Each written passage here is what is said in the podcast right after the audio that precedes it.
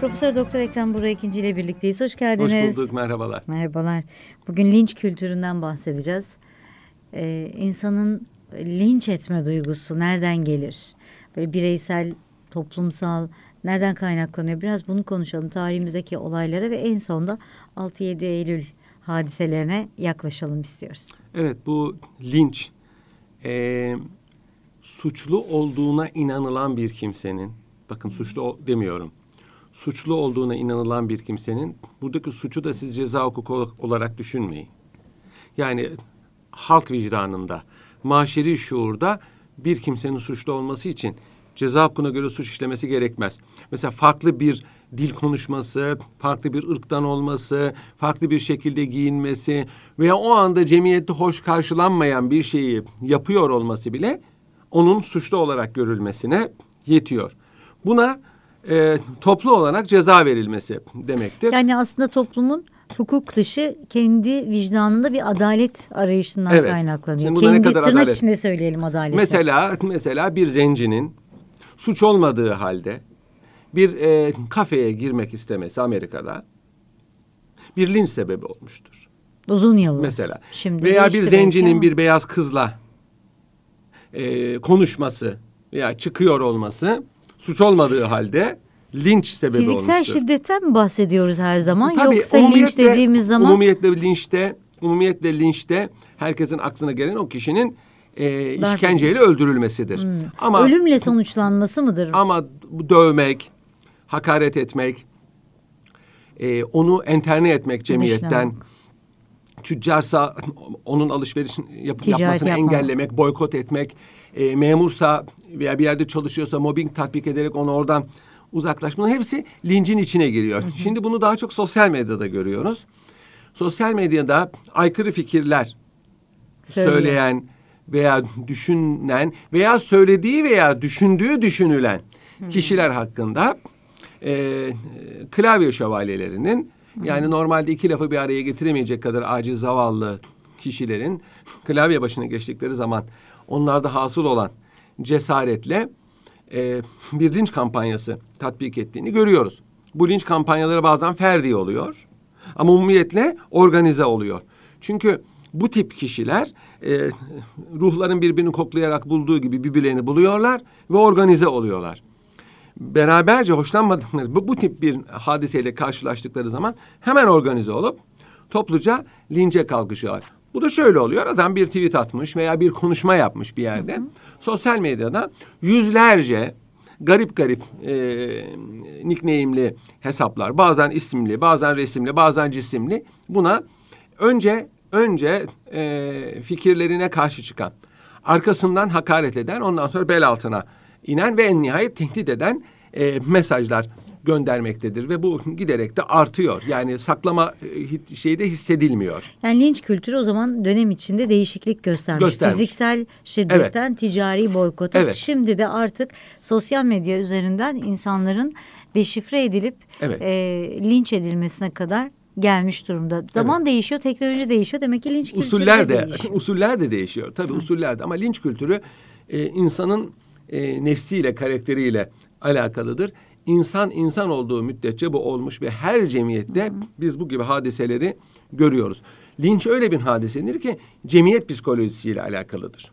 Bir anda hadiseler öyle bir raddeye varır ki, öyle bir raddeye varır ki oradaki otorite bunu engelleyemez çok zaman. Ama daha vahimi orada cari olan otorite bazen de lincin içindedir. Onu yani, kullanır, kullanır veya bizzat kendisi organize, organize eder hmm. veya teşvik eder. Hadisenin vahim tarafı budur. Onun için biz tarihteki linç hadiseleri dediğimiz zaman umumiyetle mevcut otoritenin göz yumduğu veya desteklediği linçlerden bahsediyoruz. Bunun tabii yakın tarihimizde en tipik misallerini Nazi Almanya'sında görüyoruz. Hı hı.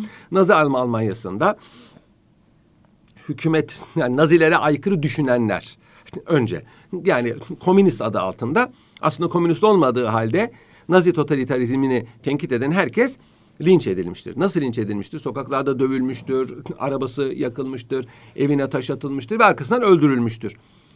Daha sonra e, Almanya'da e, rahatsız, hasta olan kişilerin biliyorsunuz ortadan kaldırılması var. Bu bir soykırımdır. Soykırım linç midir değil midir? E, bu tartışılıyor. E, soykırım lincin e, devlet tarafından gerçekleştirilen organize, e, sistemli, planlı bir e, kısmıdır. Linçten farkı şudur. Burada bir devlet politikası vardır. Hı hı. Devlet bir politikayı tatbik ed- eder. Ama bunu yaparken de halkın da e, duygularına hitap ederek onları da kullanır. Ama linç kültüründe böyle bir politika yoktur. Kendiliğinden gelişir ya da öyle görünür. Evet veya ge- geliştirilir hı hı. ama hadisenin önündekiler halktır. Halktan hı. kişilerdir. Yani aslında toplum içinde yıllarca komşuluk etmiş, akrabalık yapmış, ticaret yapmış, evet. birbirinin elinden yemek yemiş evet. insanlar belki de bir günde bir gecede birbirine düşman, düşman olur. Ee, bazen bir savaş buna sebep olur. Bazen bir açıklama, evet. bazen yurt dışı kaynaklı bir açıklama. Sosyal çok, hadiseler, evet, sosyal çok, hadiseler. Çok enteresan. Çok basit bir dedikodu. Hı hı. Yani kulaktan kulağa oynardık biz çocukken. Baştaki bayram haftası derdi. Üç beş şey sonra mangal tahtası olarak çıkardı mesela.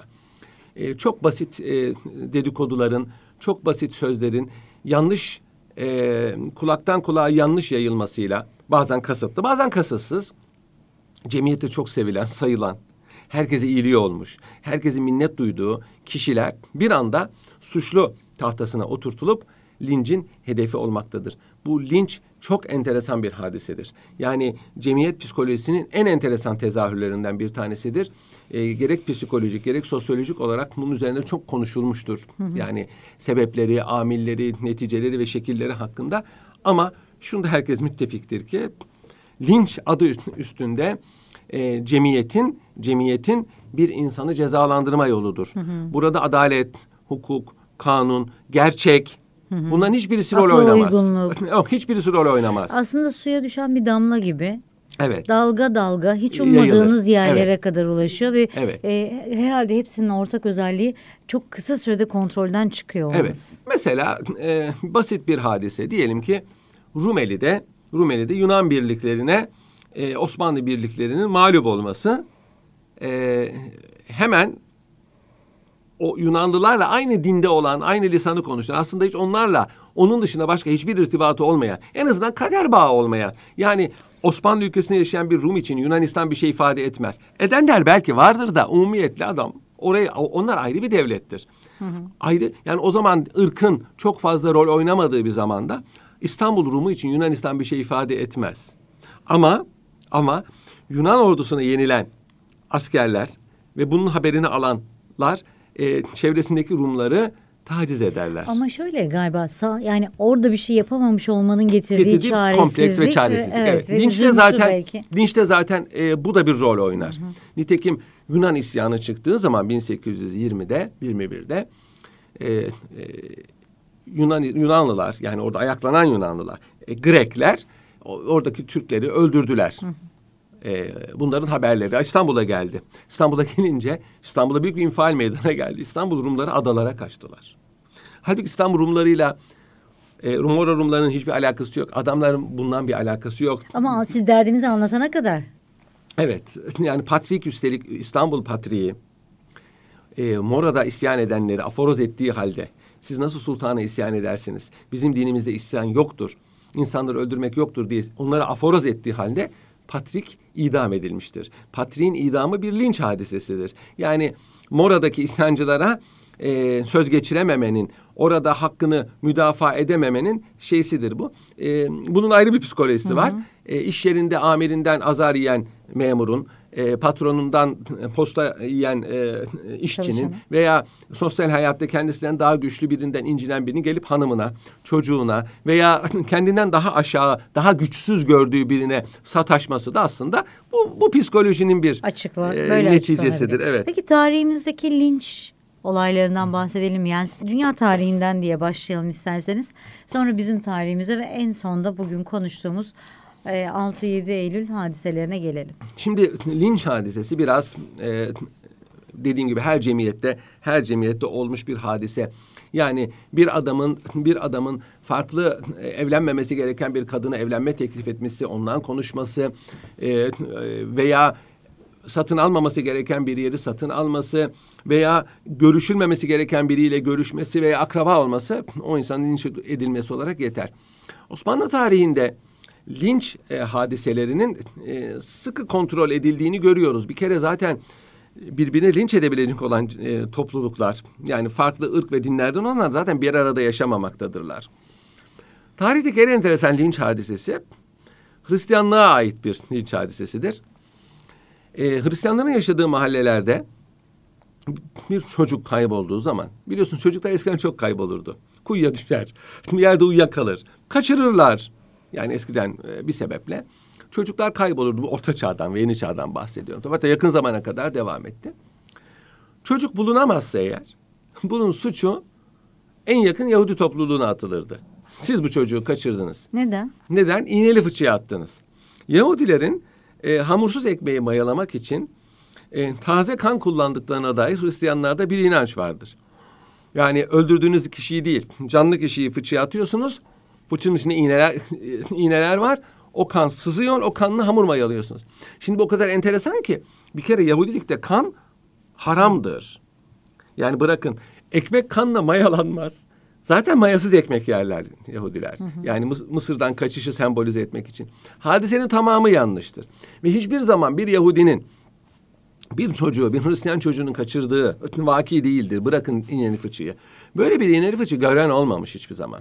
Ama antik Roma'dan beri Yahudiler kendilerinden olmayanlar tarafından bu şekilde suçlanmışlar. Çok enteresan bir linç usulüdür. 1840'da Suriye ve Lübnan'da çıkan hadiselerde yine iğneli fıçı hadisesi üzerine çıkmıştır. Çok enteresan. Evet. Olmayan bir iğneli fıçı. Evet. O, Yahudiler Yahudi mahallesini bastılar. Çocuğu aradılar. Birkaç Yahudi'yi öldürdüler. Onlar onlara cevap verdiler. Kan gövdeyi götürdü ondan sonra. Biliyorsunuz Lübnan'ın muhtariyeti bu hadise üzerinedir. Yani o kadar karıştı ki Suriye ve Lübnan. Ay. Fransız donanması Lübnan'ın önüne geldi ve Osmanlı hükümeti Lübnan'a muhtariyet vermek mecburiyetinde kaldı. Şimdi benim aklıma geliyor ki belki de bu hadise... Bunun için çıkartıldı. Lübnan'da Hristiyanlığın sayısı fazla. Belki de bunun için çıkarılmış bir hadiseydi. Yani linç hadiselerinde bir anlık cemiyet psikolojisi evet rol oynar. Bunda şüphe yok. Ama her zaman bundan menfaatli ve kârlı çıkan bir grup olmuştu. Bu devlet de olabilir. Hı hı. Bir e, zümre de olabilir. Bizim tarihimizdeki linç hadiseleri daha ziyade Cumhuriyet devrine tarihleniyor. Ama öyle e, ondan yani, önce yok mu Osmanlı'da? Ondan önce Osmanlı Devleti'nde bildiğimiz bir linç hadisesi yoktur. Bu söylediğim e, Yahudi e, iğneli fıçı hadisesi dışında. Peki mesela toplum içinde kendilerince yani yaşam biçimi olarak kendilerine uymayan insanların linç edilmesi. Şöyle linçler var. Şöyle linçler var. Ama bunu ne kadar yani psikolojik linç... baskı olarak söylemiyorum. Evet, fiziksel linçten fiziksel olarak. Bunu ne kadar e, linç kabul edersiniz? İşte biraz evvel söylediğim gibi cemiyette farklı din ve e, ırk mensuplarının birbiriyle yakınlaşması, oynaması, evlenmesi veya birbiriyle evleneceği dedikodusunun çıkması bir linç sebebidir. Buna benzer gerek İstanbul'da gerek İstanbul dışında hadiseler olmuştur. Ama galiba mahallelerle sınırlı Mahalle, kalmış. Evet bu mi? öyle büyük bir cemiyet hadisesi olmamıştır. E, zaten 6-7 Eylül hadiselerine gelinceye kadar Türk tarihinde linç e, hadisesi diyebileceğimiz çapta büyük bir hadise olmamıştır. Ee, İslamiyet'te linç kültürünün yeri nedir? Bir ondan bahsedelim. Şimdi bir kere bütün dinler şu prensibi koymuştur. Ee, kimse kimsenin suçunun cezasını çekmez. Yani evlat babasının suçunun cezasını çekmez. Kardeşler birbirinin suçunun cezasını çekmez. Bir cemiyet o cemiyet içindeki bir ferdin cezasını çekmez. Maalesef tarihte böyle olmamıştır. Tarihte e, pek çok kimse yakınlarının işlediği suçlardan dolayı cezalandırılmış veya linç edilmiştir.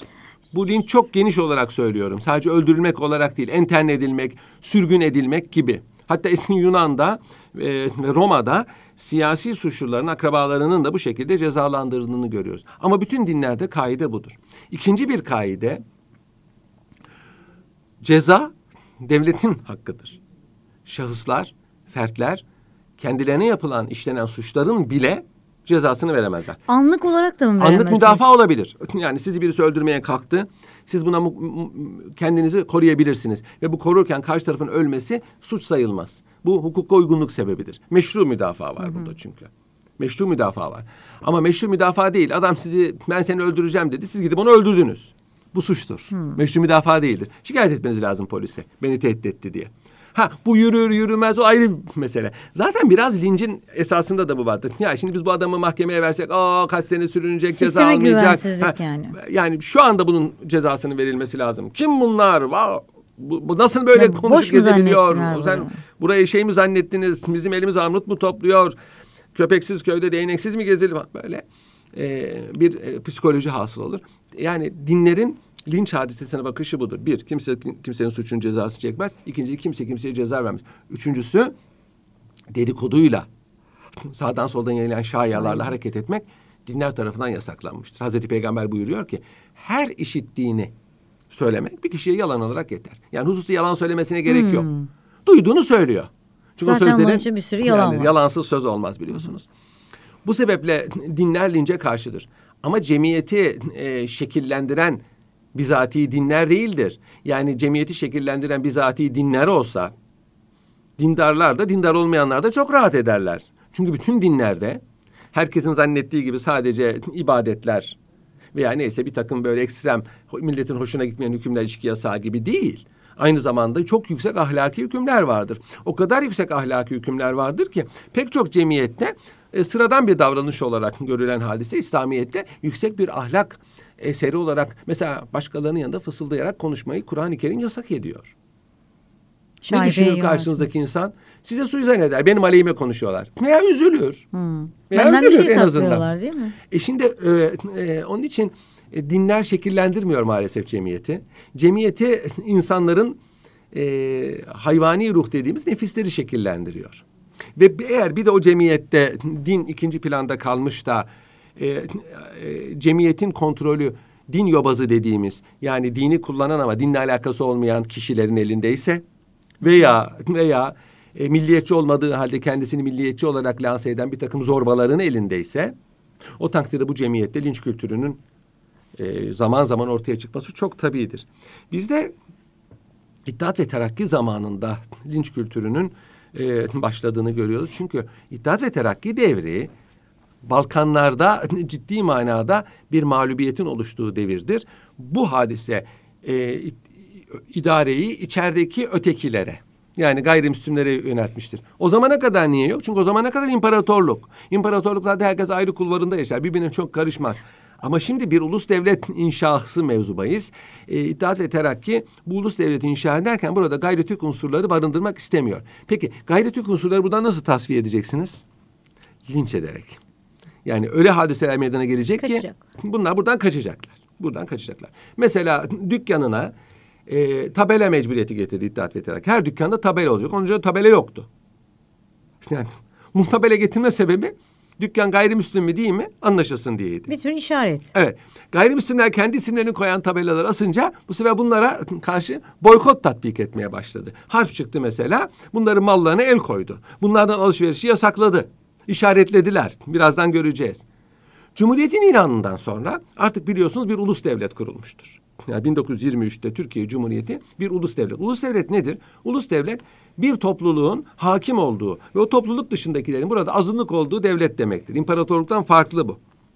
Azınlık burada kalabalıktır. Şey, e, çoğunluk burada kalabalıktır, hakimdir ve bu hakimiyetini bazen hukuki, bazen gayri hukuki yollardan empoze etmek ister. O da e, kendinden olmayanların bir şekilde burayı terk etmesi. Ya asimile olması ya terk etmesi şeklinde e, izah edilir. Bunun yapılması için de o memlekette bazı resmi politika vardır. Bu politikanın e, da Avrupa'da pogrom diye bilinen hadiseler var. Mesela Edirne'de Yahudi pogromu Yahudilerin buradan kaçmasına sebebiyet vermiş. Nasıl oldu? E, hükümet eliyle bir pogrom tertiplendi. E, bütün kötülüklerin arkasında Yahudiler var ve Edirne'deki Yahudilerin camları kırıldı, dükkanları yağma edildi ve Edirne'deki bütün Yahudiler oradan hicret etmek ve daha sonra Ankara'ya, İstanbul'a ve daha sonra İsrail'e gitmek mecburiyetinde kaldılar. Ama bizim tarihimizde en enteresan linç hadiselerinden bir tanesi 6-7 Eylül hadiseleridir. 6-7 Eylül hadiseleri 1955'te cereyan etmiş. Ee, gerek siyasi gerek sosyal neticeleri cihetiyle de ehemmiyetli hadiselerdir. Şu ötekileştirme dediğimiz kavram aslında şimdi öyle açıklıyoruz. Toplum içinde insanların birbirinden farklı hani ona e, ne demek lazım bilmiyorum ama sadece farklı yaşam değil ama aynı zamanda öteki haline evet. çevirmek ve bizden değilsen o zaman bizim yanımızda, bizim yamacımızda, etrafımızda yerin yok, yok psikolojisi. Veya sen bizim düşmanımızsın düşman, psikolojisi var. Evet bu bu son dönemde evet, arttı herhalde. Evet, bu... Yurt dışındaki düşmanlarımızla bağlantın var. Sen onların bizim içimizdeki kolusun gibi bir imaj. İmparatorluklarda böyle değil. Hı hı. Mesela imparatorlukta da mesela Müslüman olmayanlar için, Müslümanlar için Müslüman olmayanlar ötekidir. Hı hı. Ama farklı kulvarlarda yaşadıkları için birbirleriyle sosyal olarak rekabet içinde olmadıkları için böyle bir problem yaşanmıyor. Yani bir Ermeninin bir Müslümanla bir rekabeti yok. Yani bir Ermeni genci en çok ne olabilir? Ermeni patriği olabilir. Padişah olamaz. Onun için bir rekabet yok. Ama ulus devlet böyle değil. Ulus devlette bunları sen vatandaş Bütün diyorsun. Bütün kapılar açık herkese. Her, ama pek çok kapı kapalı. Hı. Subay olamaz, memur olamaz, mülk edinemez, matbaa kuramaz işte gibi mesela. Bunlar bazen resmen kanunen bazen gizli.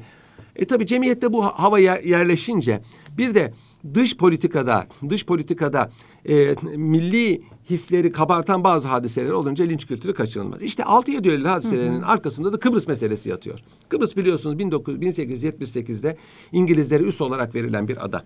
1914'te İngilizler Cihan Harbi başlayınca burayı ilhak ettiler. 1923'te Türkiye Kıbrıs üzerindeki bütün haklarından vazgeçti.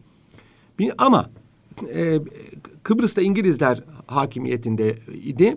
Kıbrıs'ta Rumlar ekseriyette, Türkler azdı sayı olarak ve e, Rumlar istiklal istediler 1950'li yıllarda. 1954'te Yunanistan Birleşmiş Milletler'e müracaat ederek e, İngiltere'den e, Kıbrıs'ın bağımsızlığını tanımasını istedi. İngiltere buna karşı çıktı. Birleşmiş Milletler reddetti. Bunun üzerine Kıbrıs'ta terör hadiseleri başladı. Bu terör hadiseleri Türklere değil İngilizlere karşıydı. Fakat Türkler İngilizlerin yanında yer aldığı için bunlar da bu terör hadiselerini muhatap oldular. Türkler İngilizlerin yanında yer aldılar çünkü onlar Rumların hakim olduğu bir devlet kurulsun istemiyorlardı gayet tabii olarak. Bunun üzerine İngiltere, Yunanistan ve e, Türkiye'yi bir konferansa davet etti 1954 senesinde. Bu konferansa çıkmadan evvel olanlar oldu. Şimdi e, bu devirde yani bu Kıbrıs hadiseleri olurken e, istihbaratla alakası olan bazı işte Kıbrıs Türktür cemiyeti var, e, Milli Talebe cemiyeti var. Bunlar milli amele hizmet yani o zamanki MİT'le irtibat halinde olan cemiyetler. Bunlar yürüyüşler yaptılar. Patrikhaneye çelenk koydular. E, gene MİT'in yani Milli Amele Hizmet'in teşvikiyle bazı gazetelerde Yunanistan, Rumlar, hakkında yazılar çıktı. Bu yazılar daha sonra Türkiye'de yaşayan Rumlar, bunların asalak olduğu, ekonomimizi sömürdüğü, patrikhanenin bir fesat ocağı olduğuna dair yayınlar çıkmaya başladı. Bunlar aslında amme efkarını galeyana getirecek yazılardı. Böylece amme efkarı galeyana gelecek. E, Londra'daki konferansa Türk tarafı diyecek ki halkı zapt edemiyoruz. Hmm. Yani bu iş çözülsün diyecek. Yani hükümetin bir böyle çevirmek istediler evet. aslında. Ama hiçbir zaman hadiseler böyle olmadı. Hı hı. E, ee, 6 Eylül'de bir gazetelerde bir haber çıktı. Atamızın Selanik'teki evi bombalandı. Yeni Ekspres'te bir gazete var. Örtülü ödeneğin yani devletin çıkarttığı bir gazete olduğu bilinen bir şey. Kağıdın mahdut olduğu bir zamanda e, birkaç gün öncesinden kağıt depoladığı ve o gün 200 bin baskı yaptığı hazırlanmış yani. Düşünülürse sonradan bunu Sabri 25 oğlu vardı 12 Eylül Paşalarına. Ben de kendisini tanıdım. Benim dayımın arkadaşıydı. Bizzat kendisine işittim. Gazetelerde de bunu verdi. Bu hadiseyi biz tertipledik dedi. Hmm, kendisi söyledi. Evet. Ee, Özel Harp Dairesi o zamanki ismiyle Seferberlik Tetkik Kurulu bu hadiseleri e, tertipledi. Bugün olsa yine aynısını yapardım dedi. Çok doğru yaptık dedi o zaman. Bunu açıkçası Sabri Paşa söyledi. Şimdi bunun üzerine e, gençler sokaklara döküldü. Kıbrıs Türk Türk Cemiyeti ve, Mil ve Milli Talebe Cemiyeti bunu tertipliyor, organize ediyor. Patrikhaneye siyah bir çelenk koydular. Kıbrıs Türktür diye. Patrik, Patrikhane bu işlerle bir alakası hmm. yok. Patikhane bir Türk kurumudur. Yunanistan'da bir alakası yok, Kıbrıs'ta bir alakası yok. Hatta Yunanistan o zaman Patrikhane'yi sevmezdi. Sonra sonra Patrikhane'ye saygı. saygı göstermeye başladı. Sevmezlerdi birbirlerini. Çünkü rakipler. Millet onu bilmiyor. Yani Yunanistan'daki Ortodokslar Patrik'i tanımıyorlar. Patrik de beni tanıyacaksınız diyor. Dolayısıyla arada zaten bir Çek. husumet var, çekişme var. Hı hı. Bunun üzerine hadiseler büyüdü. 200 bin kişiye ulaştı. O zaman nüfusu İstanbul'un bir milyon değil. Beşte bir hemen hemen. Evet. Tabii bunların çoğunun otobüslerle Adapazarı'ndan, İzmit'ten, Bolu'dan yani Anadolu'dan hatta Erzurum'dan bile gelenler vardı. Çünkü İstanbul'da bir hadise olacak, tertipleniyor. Bu hadisenin sonunun nereye gideceği belli olmaz. Belki oradan bize de bir parçalar düşebilir diye. İzmir'de ve Ankara'da da oldu hadiseler.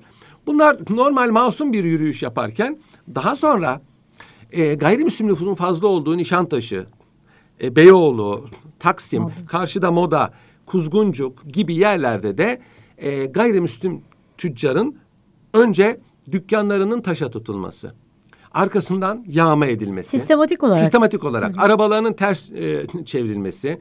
Yakalananların dövülmesi. Mesela garsonların çıkarılıp dövülmesi gibi hadiseler.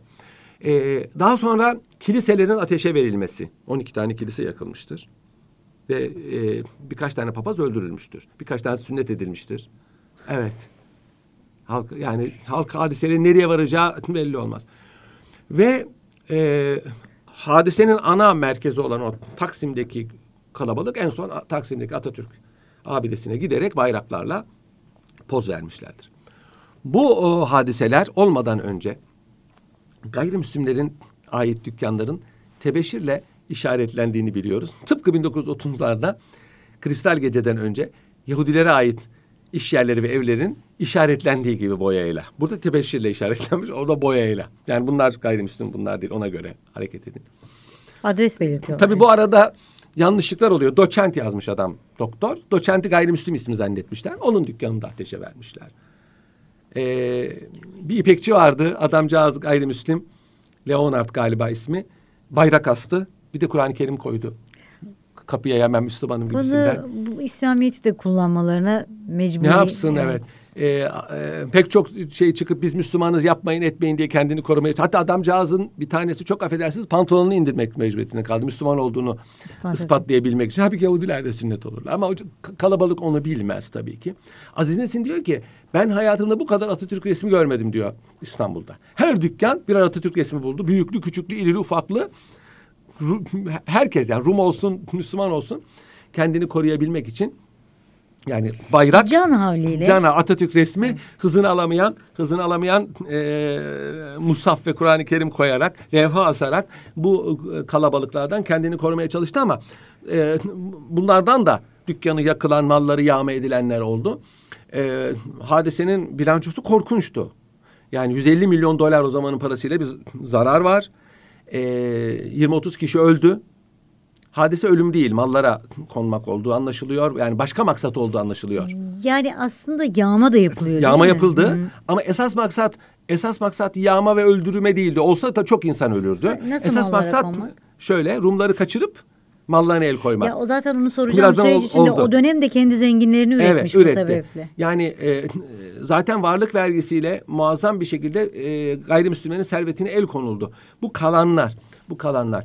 E, ve e, askerler, polis ve askerlerin hadiselere seyirci kalması, hatta yer yer lokal olarak işaret etmesi bakın şurası da var, hmm. bakın şurası da var. Bunlar e, var. Hatta askeri okul talebelerinin, polis okulları talebelerinin o gün izinli sayılmaları. Yani gidin yapın değil de o gün izinli sayılmaları da çok yap. enteresan hadiselerdir. Sonradan bu e, Selanik'teki eve bomba atan kişinin Selanik konsolosu olduğu ve konsoloshanenin bekçisi tarafından Türkiye'den getirilen iki dinamit lokumunun bu eve atıldı. Konsoloslukla ev yan yanadır. Ve bu işi, bu işi Batı Trakyalı ama Türkiye'de hukuk tahsil eden bir gencin organize ettiği muhtemelen istihbaratın adamıydı. Ortaya çıktı. Bunlar yargılandılar. O genç beraat etti. MIT'in adamı olan. Konsolos ve bekçi mahkum oldular. Yunanistan bunları e, mahkum etti. Yani Yunanistan mahkemesi mahkum etti. Türk mahkemeleri de mecburen bu ikisine ceza verdi. Fakat bu işi organize eden genç kurtuldu. Yakın zamana kadar yaşadı, milletvekilliği yaptı e, e, ve e, Orhan Uçar diye birisi. Ve gayet bu, bu işi e, benim alakam yok dedi bunlar. Benim alakam yok dedi. Ama mahkemede herkes onu gösterdi. Mahkum olanlar dahi, konsolos dahi onu gösterdiler. Adam neyse o, o da ayrı bir hadisedir. Ama buradan çok enteresan neticeler ortaya çıktı. Şimdi bu... O, ha bazı Türkler, bazı Türkler komşularını falan sakladılar. Bazıları korkudan bunu da yapamadılar. Çünkü saklarsak başımıza neler gelir. Yani İstanbul, Türkiye tarihte görmediği bir linç hadisesini gördü. Yani e, İzmir'de Amerikan askerlerine kadar bu hadise yürüdü. Ama esas İstanbul'dur. Merkez İstanbul'dur.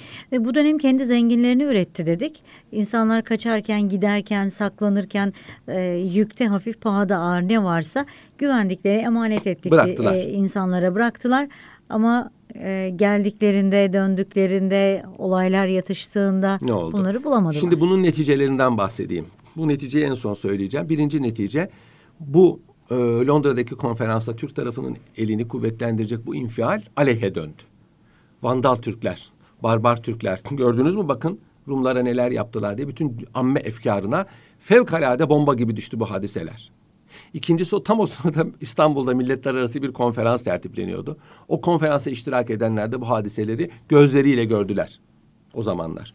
Ve amme efkarında e, Türkiye aleyhine muazzam bir imaj hasıl Düzenleyenler etti. de böyle kontrolden çıkacağını düşünmediler. Düşünmedi. Zaten dedim.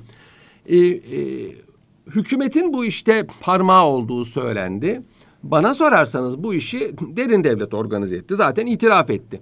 Hükümet ise buna e, muhtemelen hükümeti de yanılttılar. Yani hükümete bu hadisenin bir gösteri mahiyetinde olacağını ve bunun memleketin faydasına olacağını söylediler. Hükümet de buna inandı. Yani Adnan Menderes'in böyle saflıkları vardı. Sonra bu Adnan Menderes'in aleyhine kullanıldı ve Fatih Rüştü Zorlu bundan dolayı altı sene hapse mahkum oldu. 27 Mayıs'tan sonra hiç alakası olmayan. Ee, Hükümete zarar verdi bu. Yani hükümet için menfaatli bir şey değil ki. Hükümetin aleyhine olan bir şey. Nitekim hükümet bundan dolayı... Ama bunu öngörmesi gerekmez miydi zaten Gerekirdi. Yani? gerekirdi. Gerekirdi. Yani bu bir büyük bir hata. Biz siyasetle hiç ilgilenen evet. insanlar değiliz ama biz Hayır, bile şöyle biraz evet. yukarıdan bakınca... İşte bu dediğim gibi Adnan Menderes'in saflığı ve etrafındakilerin onu oyuna getirmesidir.